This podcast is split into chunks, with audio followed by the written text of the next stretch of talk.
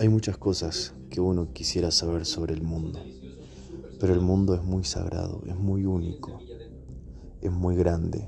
Hay cosas que nos sobrepasan, cosas que no son cosas, pero que al final sí terminan siendo cosas. Y estas mismísimas cosas hacen que el mundo sea una cosa extraordinaria.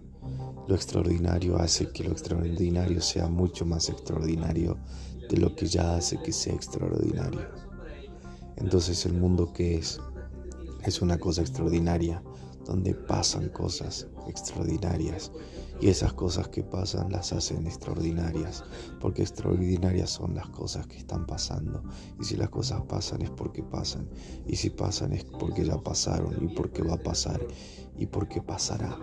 Son en realidad el mundo es una cosa.